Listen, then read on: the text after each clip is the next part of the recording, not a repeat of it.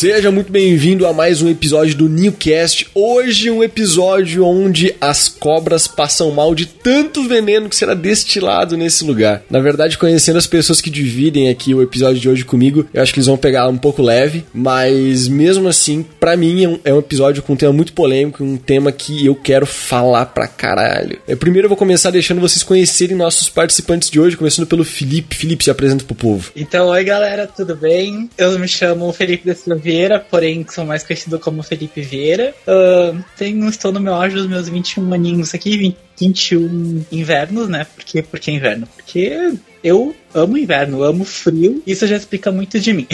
Pra quem quiser, pode me seguir no meu Instagram oficial, arroba, underline, lipvieira, fique à vontade. E também tem um outro, uma outra continha que eu fiz em especial, só pra pôr textinhos mesmo, me, meus, que é arroba, autor, underline, lipvieira. Isso para a vontade, ok? Esse ano, então, uh, teremos aí a pré-venda do meu, do meu novo livro, Pela Voo, ali em julho. Então, vamos ficar ligados aí nas redes sociais, na editora Five e do Lucas, que vocês vão ser sempre atualizados de tudo. Maravilha. Ricardão, dá, dá teu nome. Olá, tudo bem? É, meu nome é Ricardo R P. Rezende, sou autor de As Vozes da Floresta, e agora, em maio, a partir do dia quatro... É, vou estar com meu livro de contos, né? Azuria Contos Fantásticos, pra, sendo vendido aqui pela, pela V O E. Eu tenho vinte e nove anos, sou casado, tenho uma filha e uma cachorrinha. Cachorrona, né? é... E sou um apaixonado por literatura, principalmente literatura fantástica, né? Eu fui apresentado pro gênero pela J K. Rowling lá em Harry Potter. Desde então, fui sempre ficando assim no gênero e... E é isso que eu escrevo. E o tema de hoje, eu concordo com o Lucas, é bem polêmico. Eu acho que todo mundo tem coisas bem tensas pra falar. Bem polêmico mesmo. Gente, destacando algo importante, se você quiser seguir o Felipe, o Ricardo e o André, que vai fazer uma participação especial aqui no meio do podcast, o arroba de todos os participantes está na descrição. Se você está no, no Spotify, no Podcast Addict, ou sei lá onde você está escutando agora, no seu agregador predileto, é só descer aí na descrição do episódio, que tem o arroba de todo mundo e também tem os links e as informações da pré-venda do Ricardo, e quando sair a pré-venda do Felipe também vai ter destacado o link dele, beleza?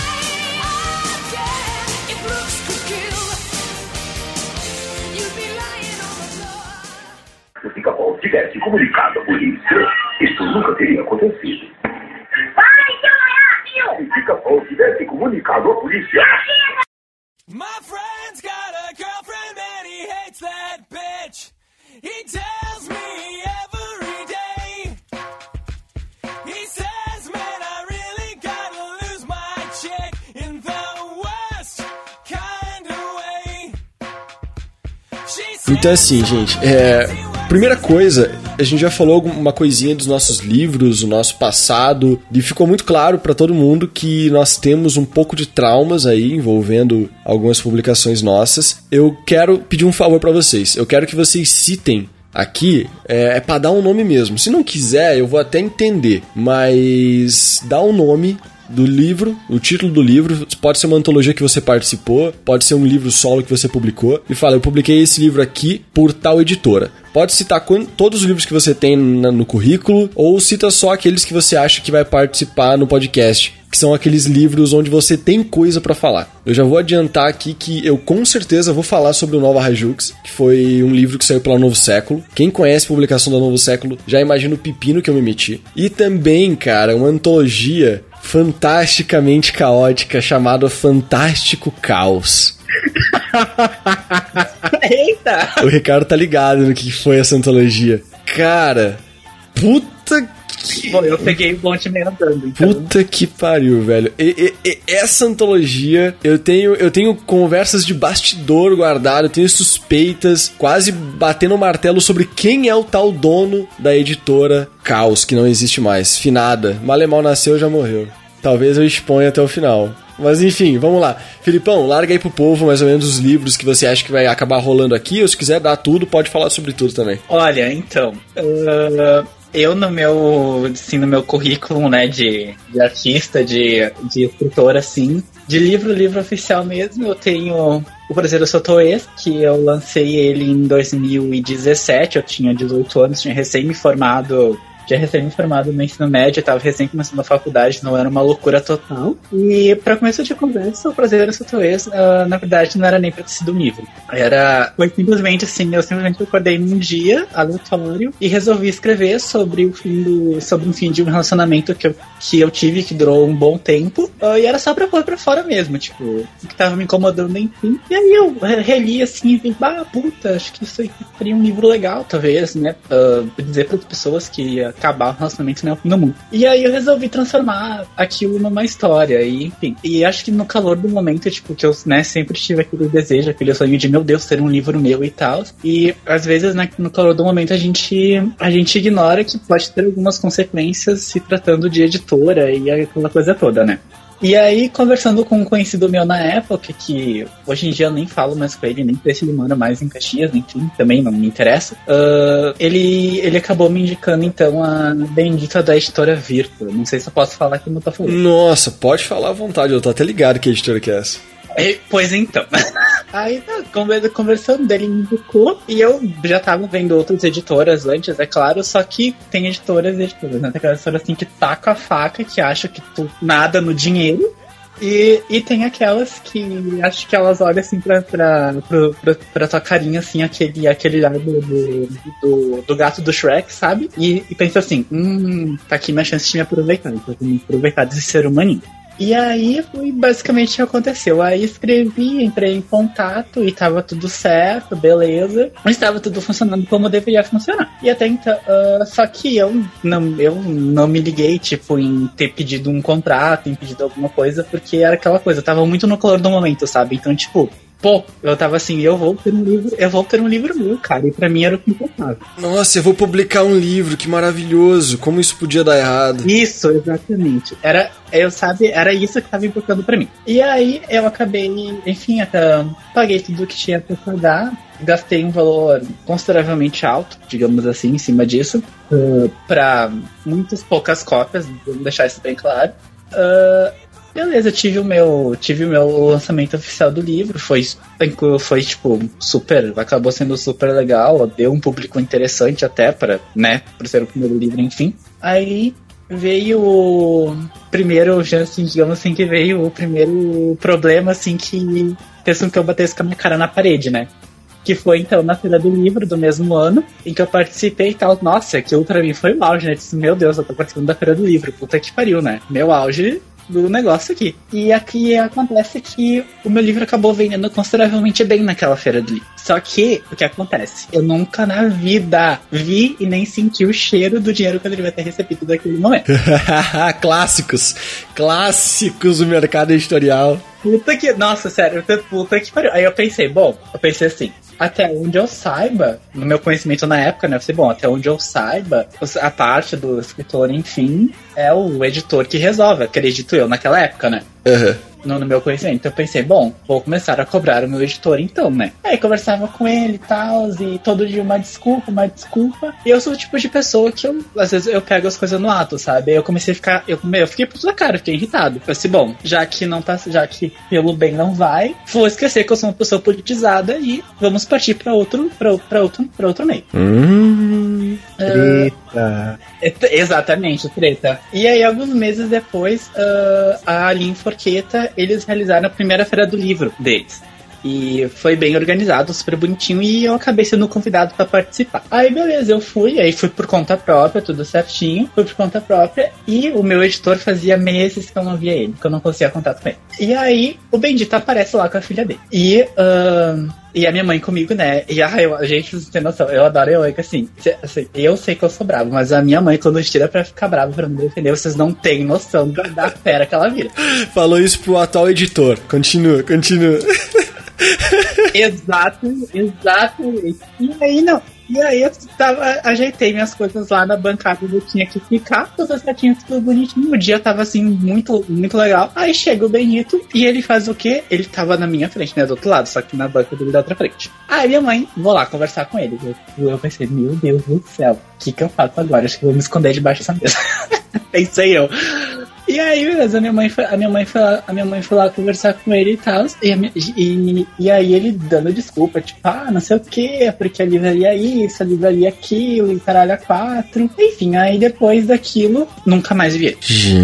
Tipo, hum, tipo, uh, tipo assim, ele tem o site da, ele tem o site da editora. O meu livro, inclusive, tá, no, tá, tá ali no site, mas tá, tipo, muito aleatório, tá, tá, no, tá na lixeira, eu acho, que ele deu. E eu nunca, tipo, eu nunca mais vi ele, nunca mais vi publicação dele no Instagram, nem no Facebook, nem nada, não sei se ele desapareceu, o que, que aconteceu. Eu sei que eu nunca mais vi ele, nem cruzei com ele. Então, tipo, uh, pra mim foi muito, acabou sendo bem, no geral foi super, super frustrante. Eu me sentia como se eu tivesse levado altos socos e tapas na cara dele, tipo, literalmente. E o que, o que era a função dele, ele acabou não produzindo porcaria nenhuma, literalmente porcaria nenhuma. E aí eu fiquei irritado, e esse ano, então, eu cancelei. Cancelei real O Brasileiro Sotoês. Tirei de tudo, tudo onde eu tinha publicação sobre, sobre o livro, eu tirei tudo, retirei tudo, pedi pra retirar, inclusive, uh, e eu cancelei o meu livro. Tipo, ele não existe mais, acabou, e resolvi recomeçar esse ano. Então, uh, a minha treta com essa editora foi bem... Foi bem real, né? Ai, sei lá, eu fiquei... Nossa, eu... foi uma merda, eu... Fico muito irritado, inclusive. E aí quando, penso, daí, quando vem uma, tipo, as, tipo, os outros, digamos assim, os outros futuros escritores, assim, que às vezes tem uns que me chamam, me chamam nas redes sociais perguntando sobre, ah, como é que vai ter esse livro, eu penso que, ah, então a editora é legal. Bom, eu já, eu já meto assim, olha, se vocês querem uma editora, então você sabe pesquisar uma editora, porque assim, essa é a editora que eu fiz, eu já não recomendo. É, é isso aí, cara. Cara, puta que pariu. Foi uma merda, e assim, e o valor que eu teria que receber era um valor bem legal, inclusive, mas tá ok. A gente, a gente supera e segue em frente. A gente leva como um aprendizado e conta no podcast do Lucas depois. Cara, essa história, ela... Eu conheço umas histórias de editora que vendia livro de autor e não repassava, mas numa quantidade, sabe? E numa variedade de editoras...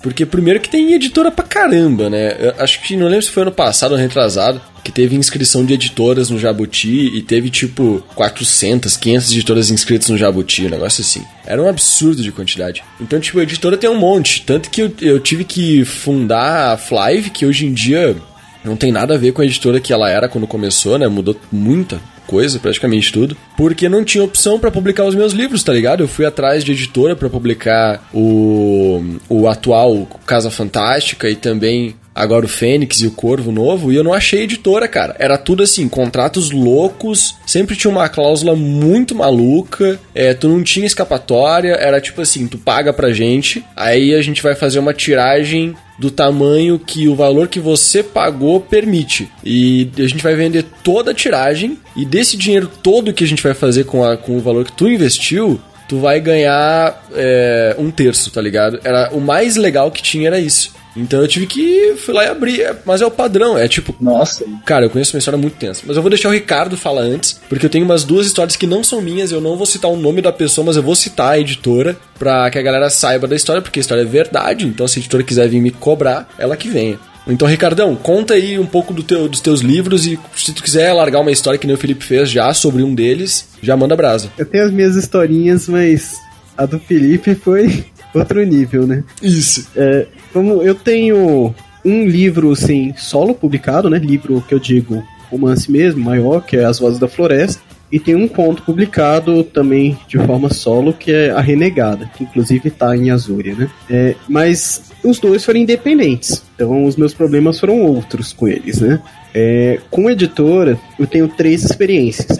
A minha primeira foi talvez a mais... tranquila, apesar de ter tido alguns probleminhas, foi numa antologia chamada Playlist, e era contos musicais, podia escrever qualquer gênero desde que envolvesse música. Foi tranquilo, o único problema que eu tive foi assim, atraso e essas coisas clássicas de antologia, né? Você paga pra participar, aí recebe em livro, quando você vê, você não consegue nem vender os livros direito e acaba tomando prejuízo. Mas isso aí eu acho que todo mundo já tá acostumado, né? Muito longe de ser assim. Cara, isso eu, isso eu vou te falar até que não é nem mais um clássico, é um fato. Antologia de livro. Cara, tu fez uma antologia, tu pagou pra receber os livros, tu vai receber uma tiragem pra vender esse negócio. Você vai penar muito. É mais interessante você usar os livros para divulgar e aceitar que aquele preço que você pagou foi um preço investido em propaganda. Porque antologia é, é conquistar nome e é fazer contato. Ganhar dinheiro com antologia, velho, não tem como. Eu nunca vi ninguém fazer. Nem eu consigo fazer. Eu consegui vender todo o meu Casa Fantástica, os meus Quando Você Se Foi, vendi tudo. Mas eu sou um autor que tem um pouco mais de vazão online. E é porque é pouca tiragem. Mas, velho, mesmo assim demora pra caramba. Não tem como. Não é com esse, com esse intuito que tem que ir, porque o bagulho realmente é, é diferente. Se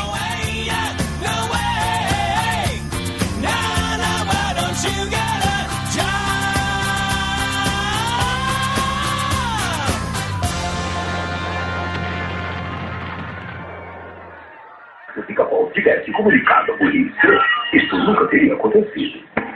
Pai, seu maior, filho! Se o Pica-Pau tivesse comunicado à polícia...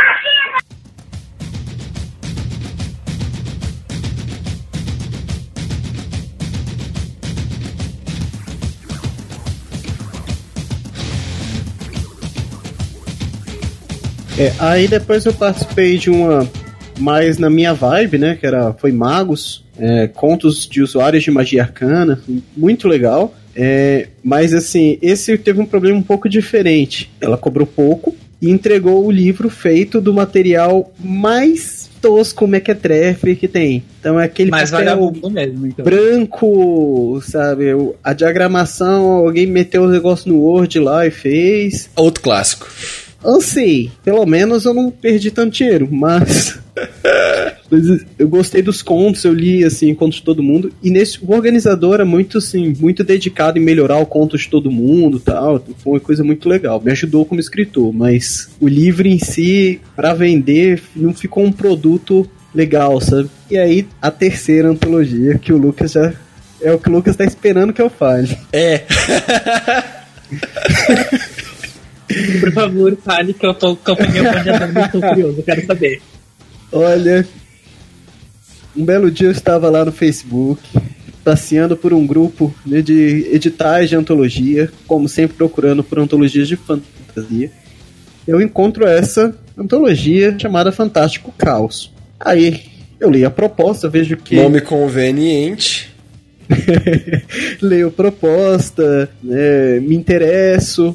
E né, vejo se bate o meu requisito, que é o preço da inscrição ser recuperável, né, com os livros. Então, ah, beleza, gostei, vamos fazer, né? O que pode dar errado, né? E aí lá vou eu, escrevo meu conto, mando, sou aprovado. Oh, legal, aí eles criam um grupo de Facebook, reúne os autores, vão atualizando a gente. Daqui a pouco não manda mais nada no grupo. Eles falam, gente do céu, mas não estão nem atualizando a gente, né? O que que tá acontecendo? Como é que tá feito? E a gente lá, né? Daqui a pouco eles viram pra gente falar assim, olha, é o seguinte, a partir de agora, esse grupo aqui que a gente criou, é, ele não serve mais pra nada, tá? A gente não vai mandar mais nada aqui, a gente só vai entrar em contato por e-mail. Ah, que legal, né? Eu acho que é... Dividir e conquistar, né? Uma estratégia napoleônica que funciona muito bem. Nossa senhora, clássica, né? E foi uma coisa assim, que na hora, eu fiquei até meio sem entender, mas outros colegas, né, da, da antologia criaram um grupo no Facebook da, do Messenger, né? E foram botando os autores e conversando. E assim, foi uma...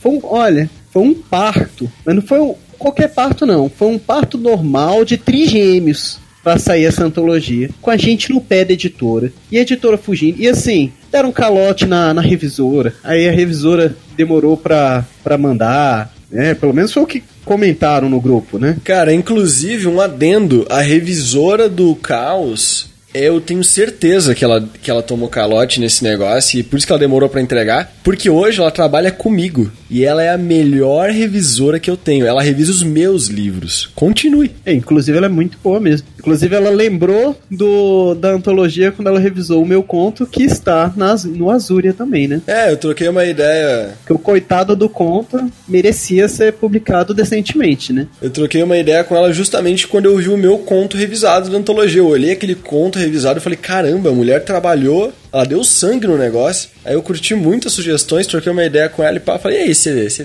dá umas escapadinhas da editora de vez em quando? Aí, aí a gente trouxe ela pra nós. E, e teve essa coisa, né, do calote e tal. Aí Finalmente, o pessoal foi da, da editora. Depois de...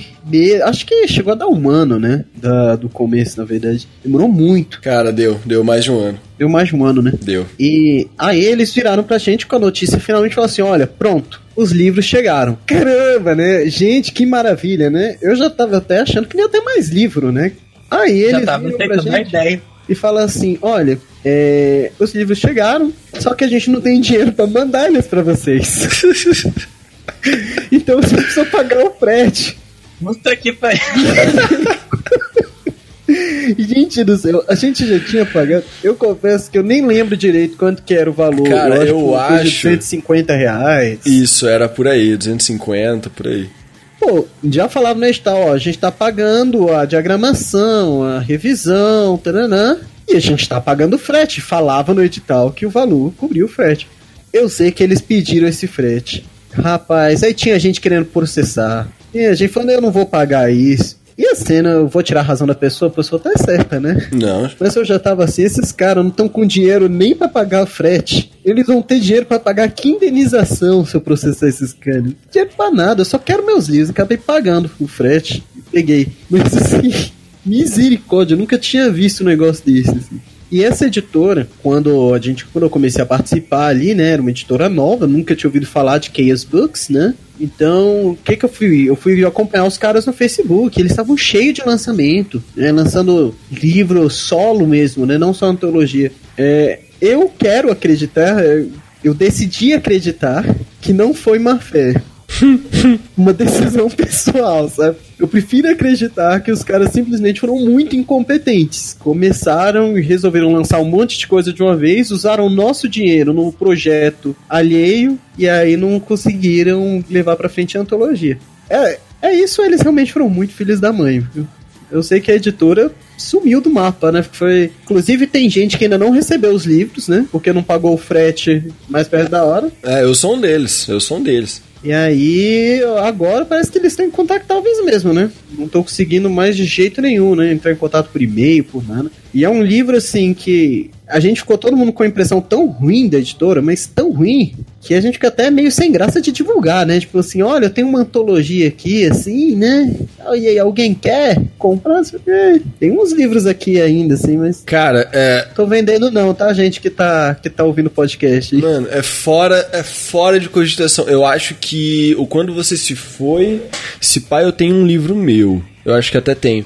Porque o do Quando eu também peguei super pouco. Acabou que eu vendi alguns em pré-venda. Tive que botar outros pra completar uns negócios que foi porque eu... Quando Você Foi, foi Catarse, né? Então, tipo, velho, Catarse, não recomendo pra ninguém. Que negócio louco que é, velho. Primeiro que pra conseguir bater a meta no inferno, e depois pra você mandar os prêmios, o sistema do Catarse, ele não te ajuda, tá ligado? Ele te dá uma tabelona de Excel toda torta, que se você não sabe mexer, glória a Deus, eu sou um cara muito bem informatizado. Mas eu imagino como é que o povo que não é se lida, porque é muito mal feito. Eles não pensam em ti, eles não te dão... um.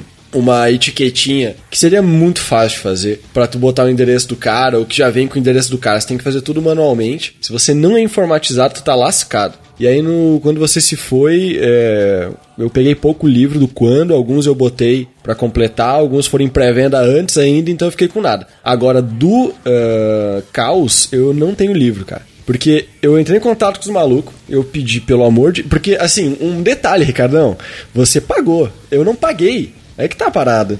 Eu fui um dos três autores, a Jade também tava, mas a Jade cagou pro negócio total. Ela praticamente não falava, ela saiu do negócio e nunca...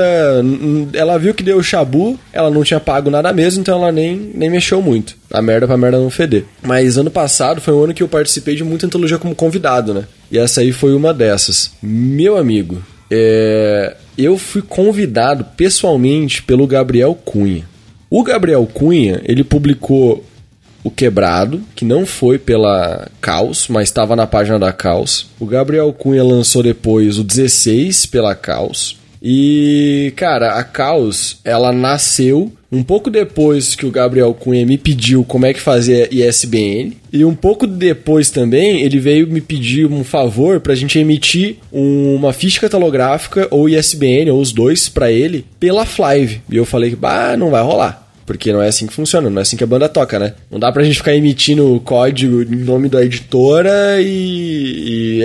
e não é a editora, não é assim, isso é ilegal. E aí, velho, que eu tenho uma suspeita de quem que é o dono.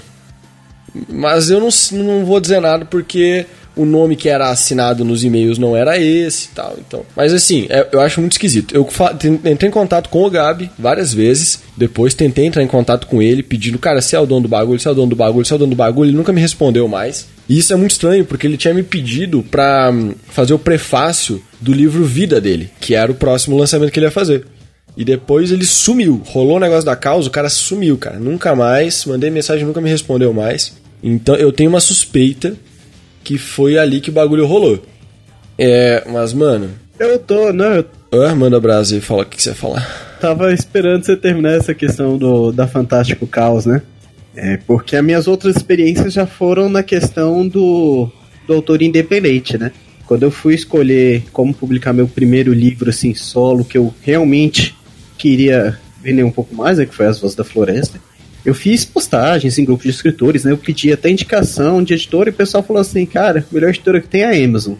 Ele vai pro independente, porque editor é tudo ruim, né, e daí você tira... É de, eu sou editor, mas é difícil de, de discordar. É, a experiência que eu, tendo, que eu tô tendo com a Flive é muito boa, né, não é puxando saco não, mas... Ah, mas você não publicou ainda. Isso é um negócio que eu vou, vou, vou cravar a bandeira aqui, cara. Com certeza, em algum momento, a gente vai pisar na bola com alguém, ou alguém não vai ficar satisfeito, ou alguém vai botar uma falsa esperança na editora, ou a gente vai tentar vender o livro do cara e não vai sair do lugar, e alguém vai ficar puto com a Flive. Isso não tem escapatória. O que a gente faz é tentar ser o que eu, principalmente, os outros autores que estão na editora... sofreram, é a gente não ser isso. A gente sempre pega o caminho que a galera faz e a gente faz da forma... A gente olha pro negócio e fala, cara, assim é justo, assim é o melhor possível, assim todo mundo ganha pelo seu mérito, pelo, pela sua força. Mas, velho, vai dar uns chabu e eu, vai chegar algum dia que eu vou dormir mal porque eu vou achar que eu prejudiquei alguém e tal. Mas, continuando, só pra eu não deixar a Flive aqui como mocinha, porque, velho, é, é foda, é foda. Até agora a gente não vacilou com ninguém, eu acho, mas é foda.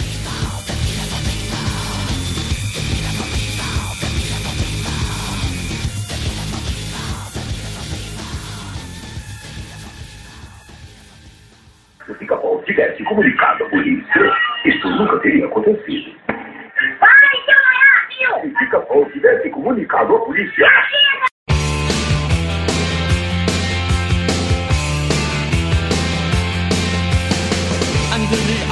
Não, mas a Flávia, pelo menos, assim, ela, ela demonstra um interesse, né, em fazer a coisa acontecer. É, o que que eu vejo... muito assim, inclusive com as antologias que eu participei, né? Das, das editoras que existem, né? Que estão aí. Uma é a Dar da editora, né? E a outra é a Rochinon. É, as duas entregaram o que elas falaram que ia entregar. Ninguém, elas não descumpriram o contrato, né? A, a Chaos Books eu acho que já é uma coisa assim surreal. É. Mas essas duas, elas fizeram o que elas falaram, né? Que iam fazer. Só que eu não vi nenhuma das duas e fazer realmente um esforço para vender aquilo, sabe? Chamar autor para fazer um, um podcast, por exemplo, que a gente está fazendo, mas não só isso, né? Você tem uma, post- uma divulgação forte em rede social, é, fazer uma, fazer vídeos, tentar, tentar alcançar, né, mesmo o público, tentar fazer o negócio vender, né? É, eu não senti isso, não senti de jeito nenhum, de nenhuma das duas. Parecia uma coisa assim protocolar, a gente faz, vocês pagam, a gente vai imprimir e vai vender pra vocês. O que vocês pagam cobre os nossos custos e é isso aí. Então, uma experiência com os dois, né? Muito sim, sabe? De que, ah, legal, temos esse livro aqui, mais um pro catálogo. É, então, eu não queria que isso acontecesse com As Vozes da Floresta e eu fiz independente. E aí eu fui descobrir os problemas da venda independente, né? Não é fácil. E assim, uma coisa que é...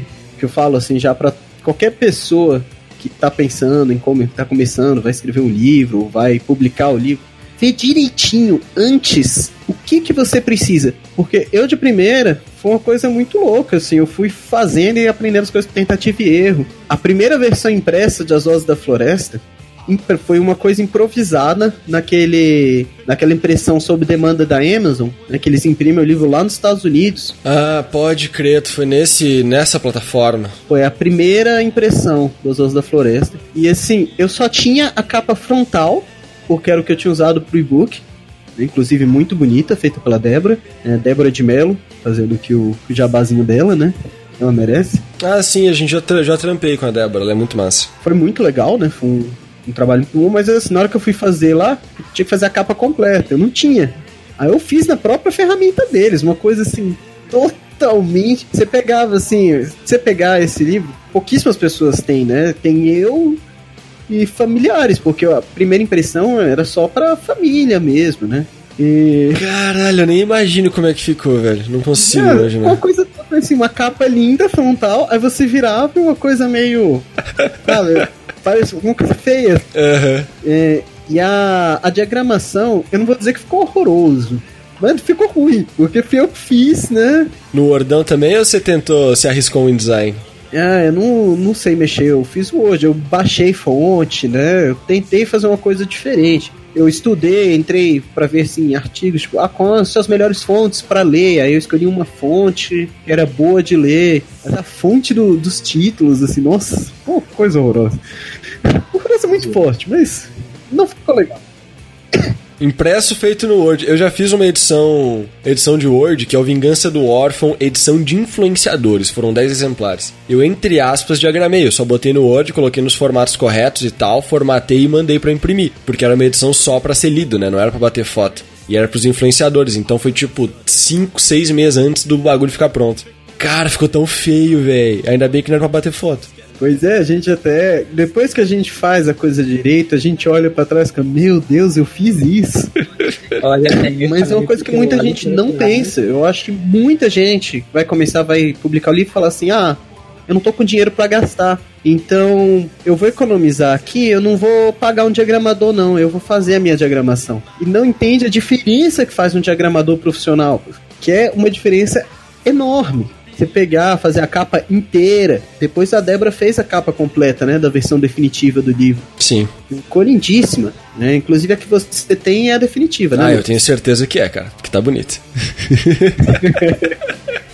Pois é. Inclusive ela fez a diagramação também, né? E é outra coisa, quando você tem uma pessoa que entende do negócio, vai fazer. E o independente, a editora, ela fornece essas coisas, tipo, ó, inclui isso, isso, isso, isso, mas a gente te cobra... Eu tive uma proposta de editora com As Vozes da Floresta de oito mil reais. Pra imprimir, acho que era cem exemplares. Ai, nossa! Cara, você superou, você superou uma, uma proposta que, eu, que, eu, que um colega recebeu de uma editora que é super coerente, é, que era nessa vibe aí. Só que ele fechou o contrato, né? Misericórdia. Quando eu olhei, assim, eu acho que era sete ou oito mil reais. Não lembro se era cem ou se era duzentos, tá? Pode ser que fosse duzentos. Mas de qualquer forma, eu olhei e falei assim, eu não vou vender isso tudo. Eu vou ter que vender isso aqui pra isso, pra recuperar. Eu parei e pensei isso, né? Ainda bem. Se eu não tivesse pensado, tivesse ido na, na louca. Sabe, uh... esse, esse, teu, esse teu contrato, desculpa interromper, esse teu contrato me lembrou me lembrou uma proposta uh, que eu recebi quando eu terminei, quando eu tinha terminado de escrever o meu, tipo, meu primeiro livro, assim, um que tá guardado na gaveta, que eu pretendo um dia publicar ele, porque aquele livro é realmente muito bom, uh, de que a editora me cobrou quinze mil reais pra fazer cem exemplares. Eu acho que você deve ter uma pérola em casa, porque essa tiragem aí, com ah, esse mas... preço, os caras deviam ser geniais. Tipo, assim, ó, eu super feliz com, conversando, com, conversando com o dono da editora do bagulho. E aí eu pensei, e eu, tá, eu, assim, que precisar de pobre dura pouco, né? E aí eu super feliz assim, dele, ah tá, a gente pode fazer isso, aquilo, tal, tá, tal, tá, tal, tal coisa. Eu pedi, quanto é que é? Aí ele, quinze mil reais, tem que dar quatro mil de entrada. Eu, puta que pariu, vou tirar da onde? Do cu? Cara, tô aqui imaginando o que ele tava falando que ia fazer no seu livro. Ia ser tipo capa dura, aquela coisa bonitinha na lateral, assim, ah, eu aquele não sei, vermelhinho. Eu literalmente não sei. Ah, agora eu entendi por que que você foi na, na Globo, agora eu entendi. O livro ia ter cheirinho. Literalmente eu não sei, eu só sei que eu caí pra trás quando ele me falou que é de valor. Acho que eu disse, eu falei, beleza, uh, eu converso com os meus pais e te dou um retorno. Eu nunca mais apareci na editora. Nossa, é louco, mano. Olha, quando a gente começou a Flive, quando eu comecei a Flive, né, porque no começo era eu e o Mato, era só isso que tinha. Cara, a gente começou com uma ideia, porque a Flive nasceu com um único motivo, depois ela virou uma editora. Ela nasceu para resolver um problema que eu tinha com alguns projetos culturais de livro, que era tipo assim, a gente fazia projeto para participar de premiação e tal, e aí se ganhava premiação, o livro ele era financiado, tipo, o cara pagava tudo. E eram projetos de trinta mil reais, era um projeto legal. Uh, qual que é o problema que a gente começou a ter? O capista era ruim, e a gente só descobria na hora de fazer a capa. A diagramação ficava ruim também, uh, e a gente acabava descobrindo isso antes até de fazer o trabalho, só que contrato fechado, e o nome do cara tava no projeto. E a gente não podia mudar isso, era um baita de um pepino. Isso rolou dois anos seguidos, onde eu, tipo, com um livro meu, o dos clientes, nunca deu bosta, glória a Deus, mas meu, eu tive que contratar um outro capista pra fazer uma capa nova e pagar muito mais caro do meu bolso, porque o que o cara, o que o projeto contratava era ruim. Aí eu criei a editora pra ter um C N P J pra ser responsável por isso, entendeu? E aí eu podia controlar quem que era o meu capista, meu diagramador e tal, e mudar ele como eu queria. Nasceu por isso. Como nasceu por isso, a nossa ideia era fazer tiragens de mil exemplares. Então, eu lembro até hoje, mano, foi a Érica, não lembro sobre o sobrenome dela agora, mas ela é autora de uma série que parece um pouco com Fallen, sabe? Que é de Anjos Caídos, Lúcifer, que é um personagem é, atraente e de pegação. Se eu não me engano, é um pouco hot também, não tenho certeza, mas até onde eu lembro as resenhas que eu li, era um pouco hot o livro dela. Cara, ela me trouxe o livro e ela queria publicar, ela me mandou o livro e tal, super animada, que a gente conversava bastante na época até. E aí eu mandei um orçamento pra ela, cara, que eu acho que era, não lembro, acho que era treze mil, algo assim, quatorze, quinze mil, pra fazer mil exemplares. Então era tipo, era o preço de mercado. E ela ficou assustadíssima, eu falei, ok, eu acho que não é bem assim que as pessoas funcionam. Aí depois que eu fui descobrir, velho, que o padrão é tu fazer vinte exemplares, cinquenta exemplares, cem exemplares quando muito. Que a rapaziada não tava acostumada a fazer milão. Só que aí eu comecei a me deparar com esses contratos loucos dos caras querer cobrar dez, doze pau, oito pau pra fazer cem exemplares.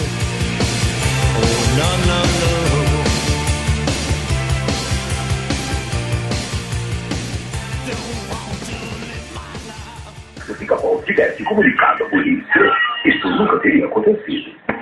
Vai, seu Maior! Se o Pica-Pau tivesse comunicado à polícia...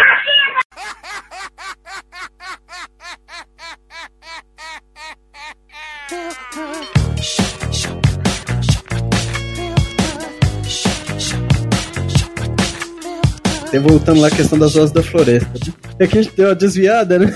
Mas eu acho que pro autor independente essas coisas são muito importantes, né, de pensar. São.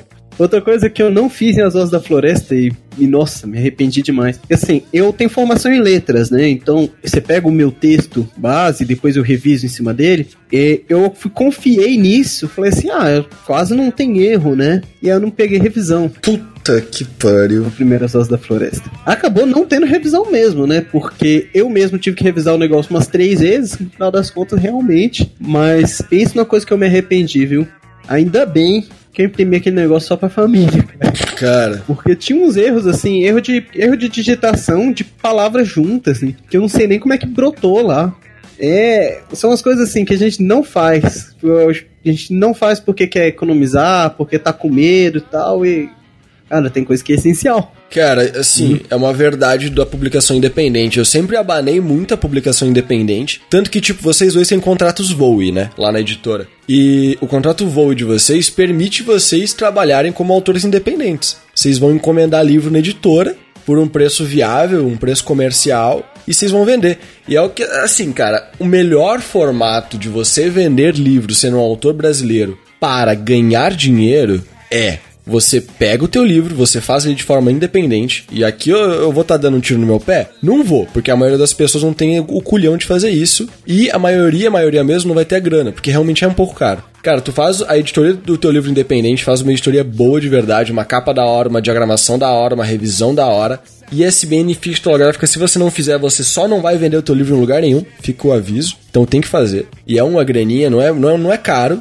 Mas dependendo do maluco que você encontrar, ó, eu já vi galera cobrando quinhentos pila pra fazer ficha catalográfica. Não é isso que custa. Não é isso, velho. cem pila tá muito bem pago. É, só que se você não fizer isso aí, o que o Ricardo falou aconteceu comigo também no Corvo Negro. A capa é maravilhosa, a diagramação é maravilhosa, mas a revisão, a gente não teve verba pra fazer uma revisão paga. Eu tive a revisora...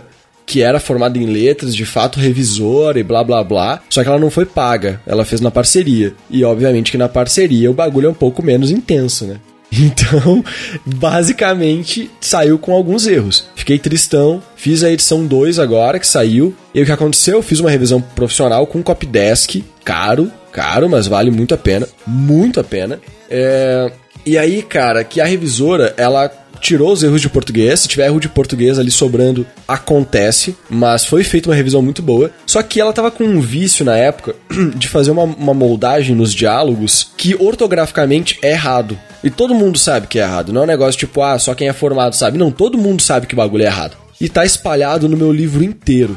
E aí eu pedi pra ela na época, falei, tá, mas isso aqui tá errado. Aí ela me explicou o que que era, e me convenceu que tava certo. Eu falei, cara, tu é formado, tu é revisor, tu tá certo, eu tô errado, com certeza. Então, toca a fita. Se alguém reclamar pra mim, eu vou argumentar o que você me falou e já era. E aí uma pessoa me reclamou, aí eu argumentei e ela falou, não, tá errado, eu sou revisora também, tá errado isso aí. E aí eu fiquei, puta que pariu, ai meu Deus do céu. E agora eu tô indo pra terceira revisão, terceira diagramação, a capa não vai mudar, e aí vai sair a, a terceira edição do Corvo Negro ainda esse ano. Tu, como autor independente, tem que investir uma grana. Quanto que custa? Ricardo, tu lembra mais ou menos quanto tu gastou nessa edição do Vozes? Sem, sem falar da impressão e tal, só pra deixar o livro redondo. Da primeira edição ou da agora, da definitiva? Não, da definitiva. Pega só o fino do fino, sabe? Um, um preço de capa, um preço de diagramação, porque se tu for somar os dois vai dar um pouco mais, né? Que eu vou também dar uns preços, aí a galera tem uma noção. Rapaz, eu dei muita sorte que a, a Débora, ela não tinha ainda portfólio de diagramação. Ela tava começando. Aham. Uhum. E eu conheci o trabalho dela como capista. Então, assim, acho que na capa, juntando as duas, eu acho que eu paguei na época do, do e-book, eu acho que foi cento e cinquenta, ou coisa assim. E eu de, paguei, eu, eu acho que foi o mesmo valor depois pra fazer a capa completa, né? Eu acho que mais ou menos uns trezentos reais. Ah, então trezentinho na capa. Talvez um pouco mais, talvez um pouco menos, porque eu tô puxando de memória. Uhum. E a diagramação, ela me cobrou bem pouco, né? Acho que foi tipo cem reais, duzentos reais. A revisão do... Tu chegou a fazer do Vozes depois ou essa edição de agora também tá sem revisão? Olha a polêmica. Ah, o que aconteceu foi o seguinte, né? Foi o que eu falei, né? É, As Vozes da Floresta, eu tive um problema com ele, que eu acho que é o problema de praticamente todo autor independente que ainda não tem um público consolidado. Eu fiz uma tiragem pequena e tive muita dificuldade de vender. Dificuldade de divulgar... E, aliás, né, também aqui não querendo me dispor demais com todo mundo, mas eu tive uns problemas com parceria de Instagram. Ixi, Maria. Que eu vou te falar. Cara, eu... teve uma pessoa, não vou citar nome. Se né? quiser citar, eu não condeno. Eu, eu não vou nem citar porque, sei lá. A pessoa pegou Nossa, meu livro da primeira edição, cara. Voz da Floresta. Caralho. Então, assim, já deve ter um... dois anos? Uns dois anos que o livro tá na mão dela, mais ou menos. Nunca vi a cor dessa resenha. Mandou uma foto nos stories pra dizer que o livro chegou, entendeu? Olha só, chegou o livro autografado e nunca mais. Essa pessoa, ela postou que ela recebeu na época o Vozes da Floresta e recebeu o A Renegada, o conto, né? Ela postou a resenha do conto. O conto não tem nem cem páginas, né? Então, apesar de ser um conto grande, é uma leitura, numa sentada você, você lê, né? Então, ela foi lá e leu. Eu acho que o livro, não sei, ela ficou com preguiça de ler. Nunca. E o livro foi de graça, né? Eu tive... Ou tem outros parceiros meus, mas assim, acho que de tempo essa é insuperável. Mas tem outros parceiros também que eu mandei livro e a pessoa não leu e não publicou. E aí você fica assim, né, naquele negócio. Alguns parceiros leram, publicaram, tiveram muito alcance, né? Tive parceiro que, pô, postou lá a resenha do livro, teve duas mil curtidas. Na época a gente ainda havia a quantidade de curtida no Instagram, né? Ah, hoje ainda dá pra ver, tem um macete que é bem de boa, mas depois eu ensino. Ah, beleza, eu quero saber disso depois.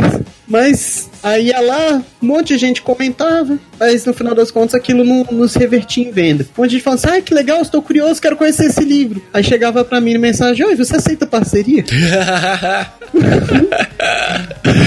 Oi, autor, tudo bem, autor nacional independente, que eu gostei do livro. Gente, que raiva que isso dá. Assim, eu respeito muito o trabalho, né, da, dessas pessoas que, divulga, que elas trabalham divulgando o livro e tudo mais, mas a gente quer vender, cara.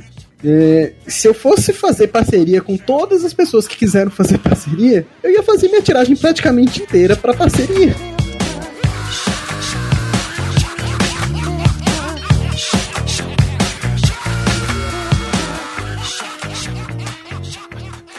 Se o Pica-Pau tivesse comunicado a polícia, isso nunca teria acontecido. Vai, seu significa ou tivesse comunicado à polícia.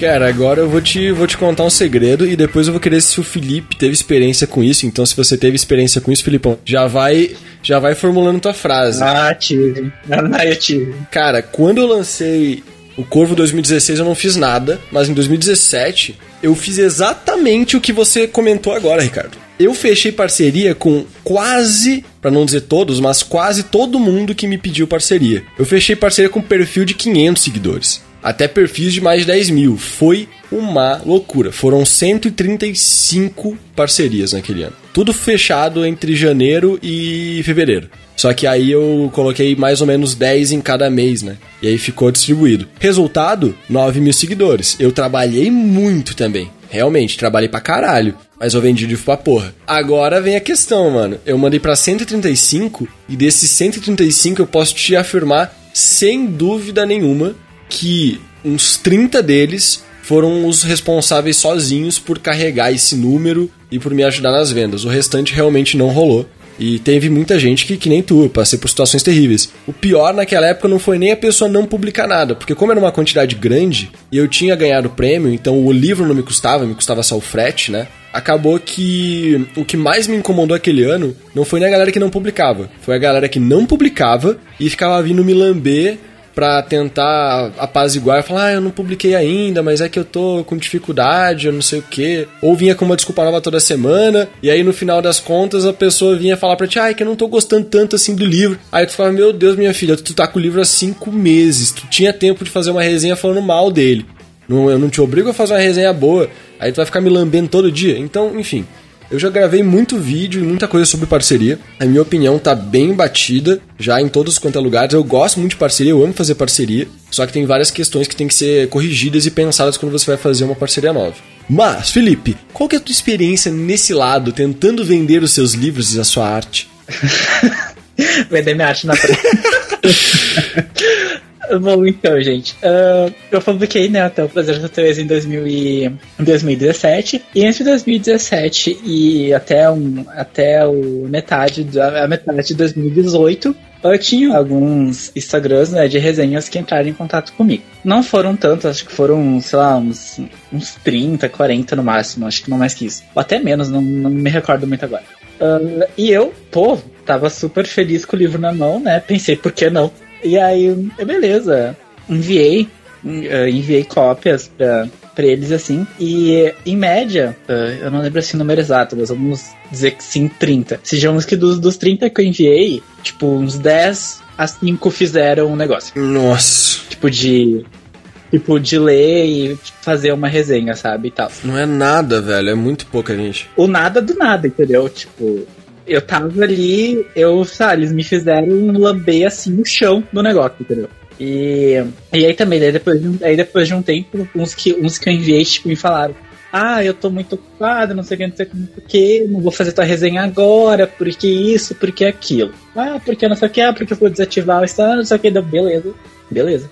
Pô, isso é uma verdade, cara. Deixa eu dar um adendo aqui. É, sério, se você abre um Instagram e você começa a pedir parceria, faz parceria com editora, faz parceria com autor, parceria com qualquer pessoa, e você vai desativar o teu Instagram, primeiro você conclui as tuas responsabilidades. Nem que você não esteja feliz, velho. Se você tem responsabilidade, responsabilidade mesmo, tipo, aquele autor, aquela editora te mandou livro e vocês concordaram que você ia fazer o bagulho, faz o bagulho. Verdade. Porque, sério, eu já cansei, cansei de ter I G que me chama no privado e fala, ah, eu vou desativar o Instagram porque eu não tô muito feliz e não tá rolando e não tá dando certo. Velho, não tá dando certo pra ti, tu vai publicar um negócio, quase não vai ter resultado. Mas pelo menos publica, pelo menos tenta, tá ligado? Porque, sério, o que que eu respondo pra essa pessoa? Eu falo, não, tudo bem, não tem problema, acontece, te entendo e tal. Mas na verdade é que, cara, essa pessoa... muito dificilmente vai ter outra oportunidade em qualquer coisa que eu estiver envolvido, porque a gente sabe que não dá pra confiar nela. Eu fico muito brabo às vezes. Não, mas, tipo, realmente isso é, tipo, de ficar... Tu, tu, tu, a gente, enquanto, enquanto autor, a, a gente fica muito puto na cara com isso, sabe? Uh, porque, tipo, tu pensa assim, pode, tipo, mesmo que o livro não tenha quinhentas, seiscentas páginas, mesmo que o livro seja pequeno, mas de qualquer forma é o teu livro, entendeu? Tipo, de alguma forma, de qualquer forma, tu trabalhou em cima dele, tu quis tentar fazer um trabalho legal em cima da, da, da, da história original que tu quis escrever ali. Então, uh, a gente tem todo esse trabalho por trás, a gente tem, a gente, a gente tem todo esse trabalho, a gente carrega todo esse trabalho uh, pra lá na frente a pessoa ir lá e fazer isso. Ah, não. É, a falta de respeito, a verdade é que ela é uma falta de respeito, né? É uma falta de respeito com, enfim, com o autor, com, com a pessoa responsável da obra, sabe? Porque, tipo assim, tu, tu pensa assim, a, a única, tua única função, meu querido e minha querida, é só ler, é só ler. Não, aqui, aqui eu vou ter que fazer um adendo, porque senão o povo vai te encher de porrada. Porque realmente é o trampo do Ig, quando o Ig faz um negócio bem feito, ele faz um negócio, não tem nem que fazer bem feito. Ele realmente puxa isso de ter que ler o negócio, elaborar uma resenha, fazer uma foto legal e publicar. É trabalhoso, a gente tem a consciência que é. Só que, mano, quando o autor ele é independente, ou ele tá numa editora paga, ou uma editora pequena, de médio porte, uma coisa que você tem que ter consciência é, esse cara provavelmente tirou do bolso dele dois mil, três mil reais. Pra conseguir viabilizar aquela tiragem de cem exemplares, que é a primeira tiragem. Ele pegou alguns desses pouquíssimos exemplares que ele tem, que ele gastou uma grana em cima, pra mandar pra você. Você é um dos pouquíssimos que ele conseguiu enviar. Ele gastou mais grana com frete, se bobear, mandou uns brindes, mandou uns mimo, teve que se dispor de até o correio mandar o negócio. Então, tipo, é uma troca equivalente. Ele respeitou muito você pra te enviar esse negócio. O mínimo que você pode fazer é respeitar o que ele fez e fazer o que você combinou, entendeu? Senão o pessoal vai te bater, Felipão. É bem por aí mesmo, Lucas. É bem por aí. É assim, a gente fica se sentindo muito mal quando o cara não faz, né? Porque, caramba, dá um trabalhão. Eu imprimi uma tiragem do, das Vozes da Floresta, né, o...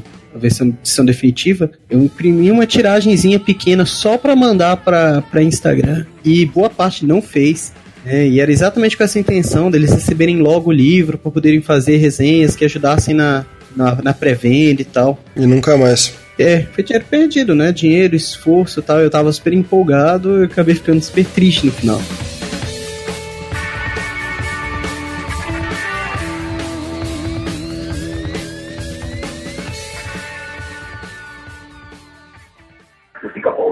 Comunicado à polícia, isso nunca teria acontecido. Vai, seu maior! Se Capão tivesse comunicado à polícia.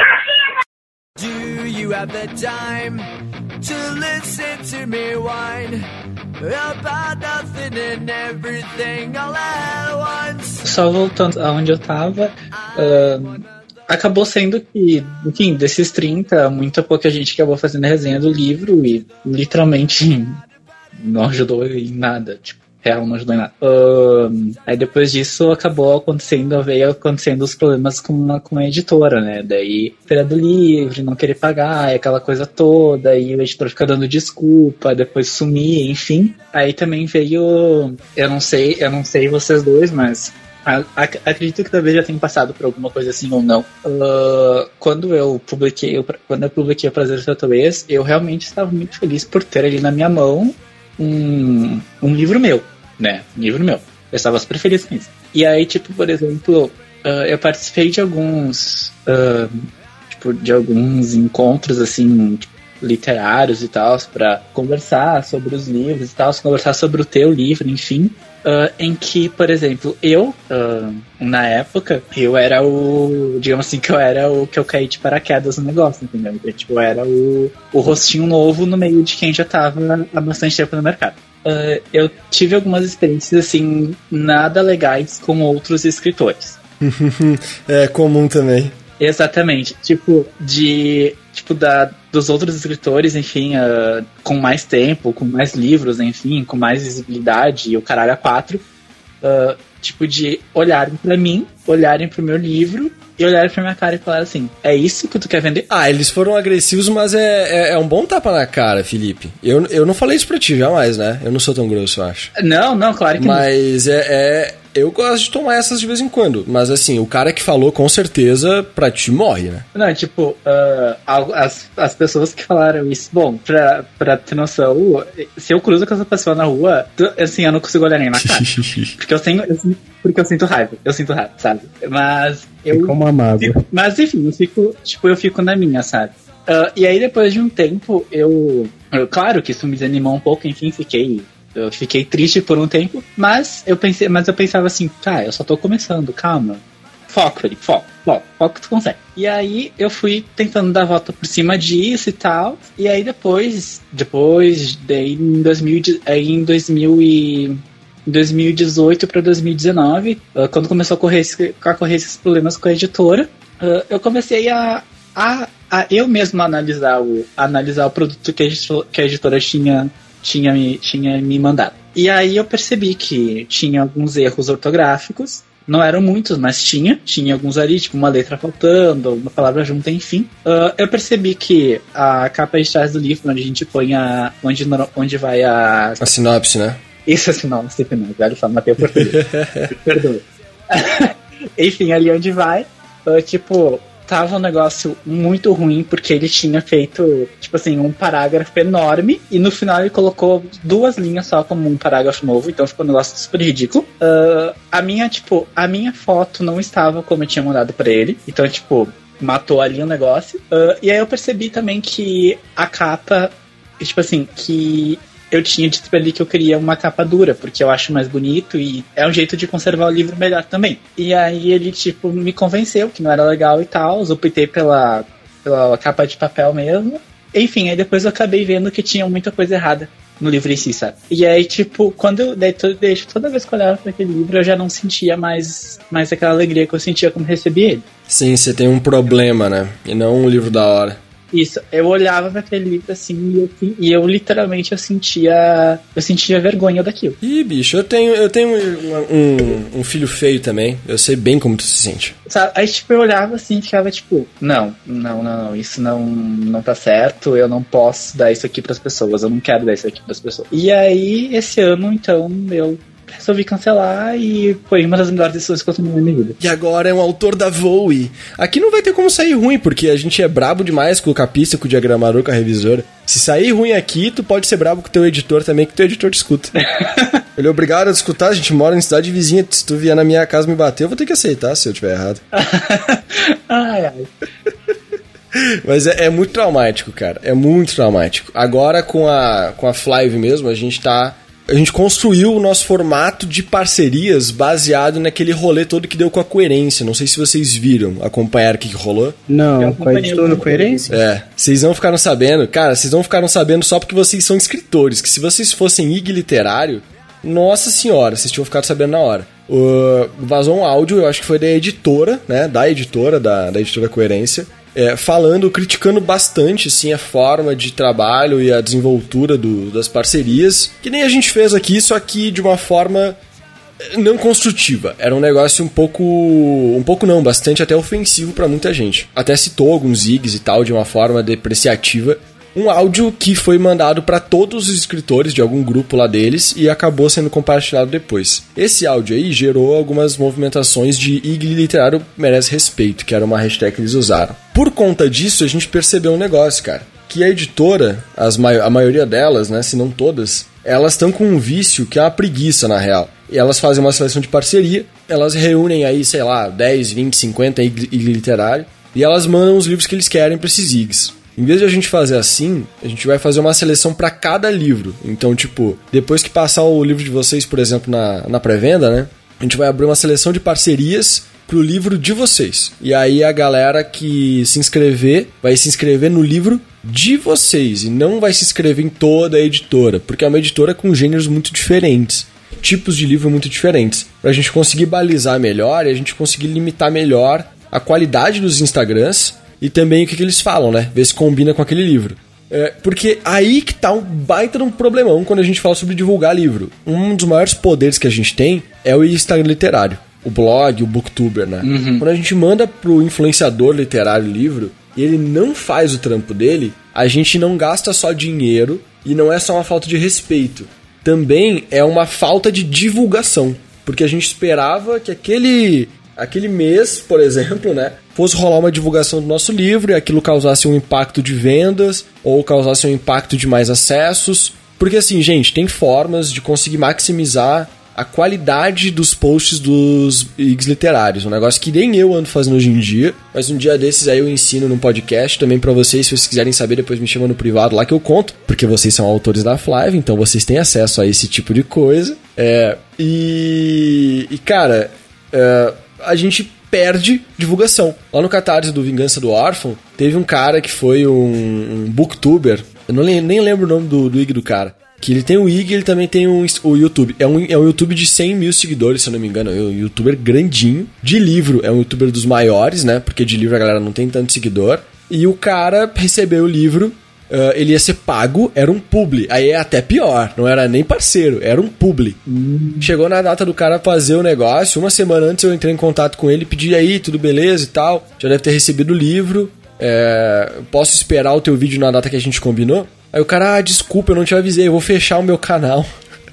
Sabe o bagulho de desativar o Instagram? O cara ia desativar o canal dele. Ah, puta que... Nossa Senhora. Cara... Que legal. Não, e aí que vem a parada, né? Primeira questão, a tiragem de parceiros era uma tiragem limitada. Então eu não tinha exemplar pra mandar pra mais alguém pra substituir ele. Segundo problema, eu, eu acabei mandando o meu exemplar pra essa pessoa, né? Pro outro, pro outro youtuber que eu contratei. Segundo problema é que eu já tinha escolhido o cara, o prazo já tava mega em cima, então óbvio que nunca ia dar certo, porque o correio tinha que entregar o livro, e depois de entregar o livro, o cara tinha que fazer um vídeo e mandar pro meu Catarse. Então eu já não ia dar tempo de pegar a primeira semana nem fudendo, que é a semana mais importante do Catarse. Então ele, ele destruiu, ele destruiu o meu plano de marketing, com a decisão idiota e totalmente egoísta dele de fechar o canal justamente na semana que eu ia pagar ele. Cara, era quinhentos reais que eu ia pagar pro cara fazer divulgação. quinhentos reais você faz a editoria de um livro, mano. De um livro de duzentas páginas, cem páginas. É muito absurdo o que, que os caras fazem de vez em quando. E é aí que a gente fica pistola. É aí que a gente fica com ranço. É aí que tem muito autor que começa a pensar que fazer parceria e fazer público não é tão legal. Por conta de alguns... que fazem coisas terríveis e que acabam com a nossa estratégia de marketing, que acabam com o nosso investimento em propaganda e publicidade, que isso é um investimento em propaganda e publicidade, e aí a gente acaba contaminando toda a cesta de maçãs, que são os Instagrams, com uma maçã podre, tá ligado? É muito foda, é muito traumático. É verdade, pior que é verdade.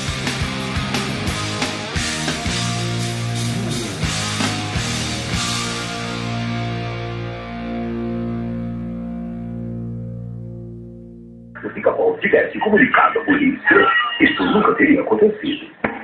Para, seu larápio! Se Pica-Pau tivesse comunicado à polícia...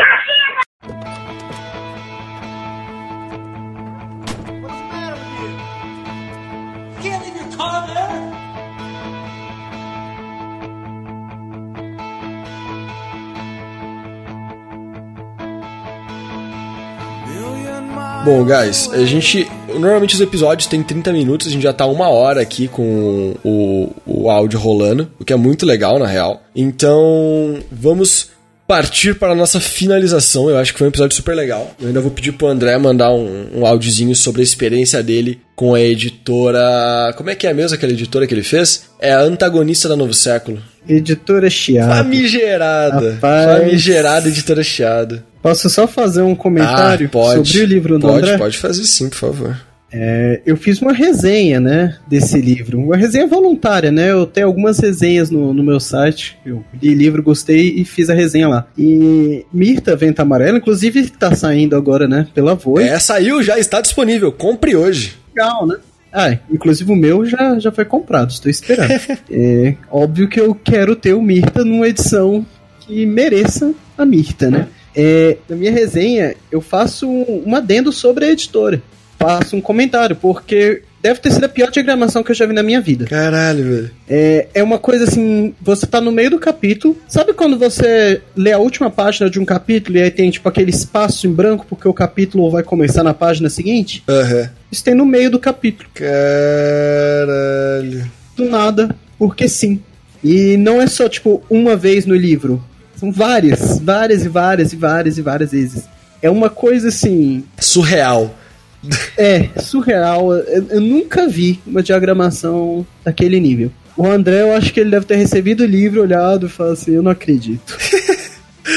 Cara, que absurdo isso. Mano, assim, um negócio que eu passei semelhante, mas glória a Deus, na minha opinião, ficou bom, foi a diagramação do Nova Rajux, lá da Novo Século. Eu acabei nem falando do Nova Rajux, né? Puta, olha que pecado, cara.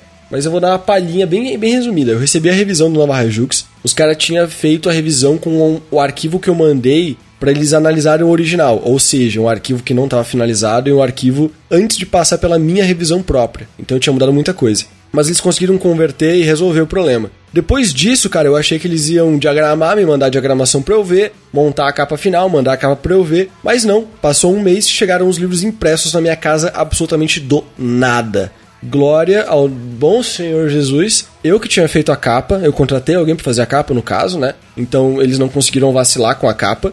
E a diagramação eles fizeram e fizeram um trabalho bom, ficou, ficou legalzinho. Mas, velho, o fato de eu não poder ver a minha diagramação, eu não poder conferir a versão final da revisão ortográfica, eu não poder ver a versão final da capa, porque eles deram uma mexida na capa, e aprovar essas paradas, me deu um, um sabe, uma insegurança, cara. Que o tempo inteiro eu tô esperando alguém me mandar uma mensagem falando, ó, oh, eu li o teu livro aqui, tá tudo errado, e eu não tive a chance de olhar pro negócio e falar, não, aqui, ó, rapaziada, vocês fizeram errado isso aqui.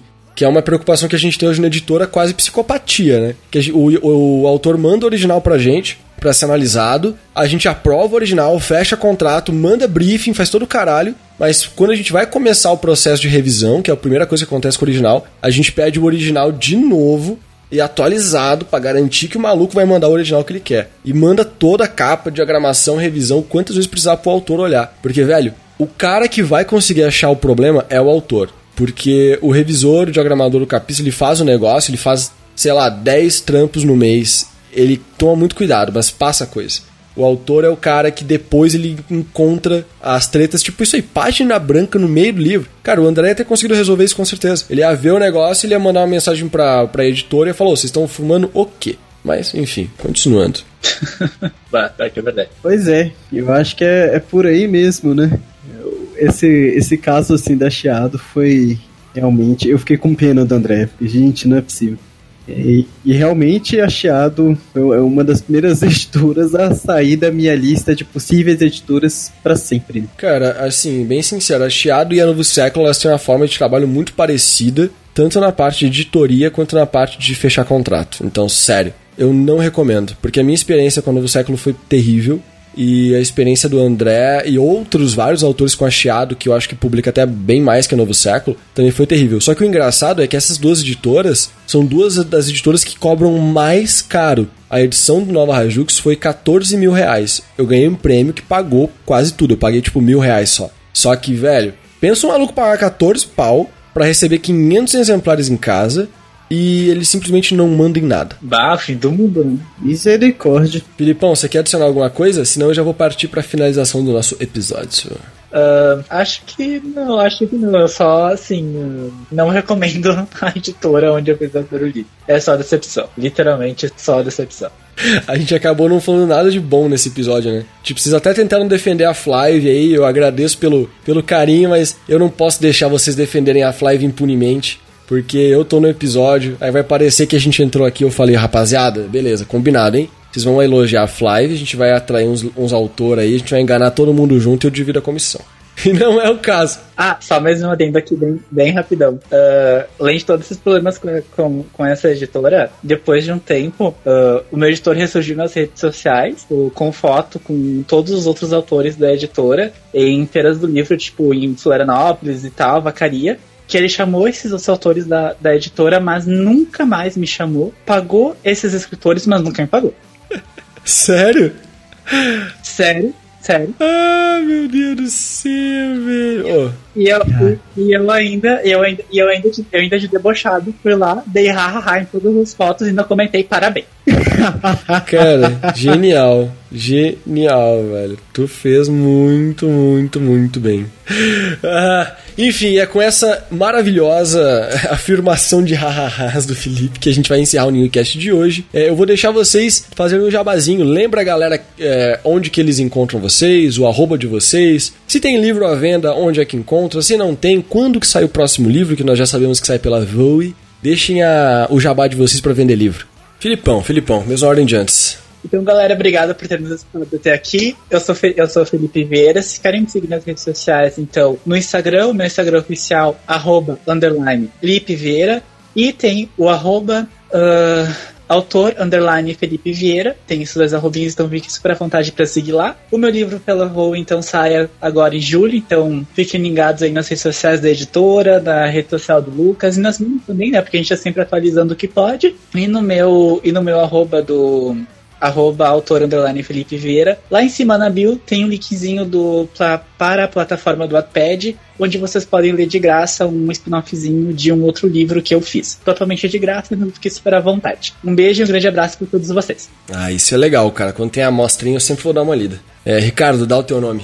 Bom, muito obrigado aí por, por ter escutado o podcast até aqui. É, eu sou Ricardo R P. Rezende, meu Instagram é arroba Ricardo R P. Rezende, é, minha página no Facebook também é Ricardo R P. Rezende, e quem tiver interessado em conhecer um pouquinho do meu trabalho, é, eu tenho meu livro As Vozes da Floresta disponível na Amazon, a versão física tá acabando, talvez não tenha mais impressão, então se tiver essa curiosidade corre, e os e-books estão lá, né, tem... As Vozes da Floresta e alguns contos. Mais importante, daqui a pouquinho, dependendo de quando você estiver ouvindo esse podcast, não é nem daqui a pouquinho, pode ser agora, teremos Azuria Contos Fantásticos em pré-venda pela editora Flive, trinta e cinco reais, e ainda vai ter a possibilidade de comprar uns brindezinhos extras caso queira dar um, dar um suporte adicional pro, pro autor aqui. Eu agradeço muito, inclusive, e vai ser coisa muito legal, coisa muito bonita.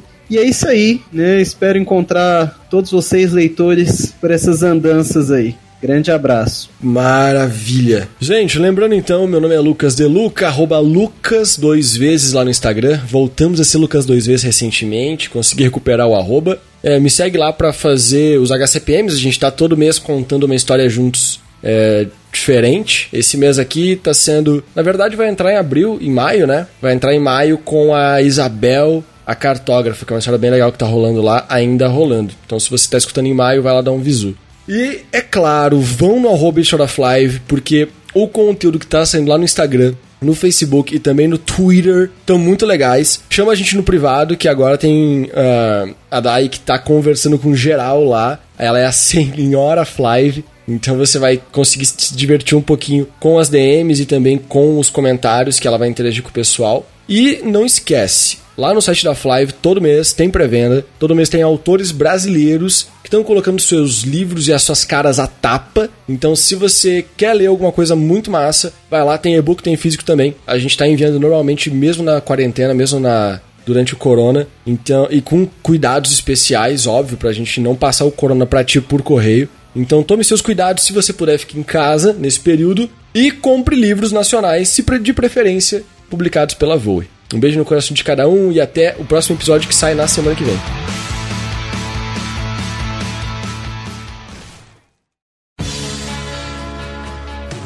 Este podcast foi editado por Christian Durden Podcast.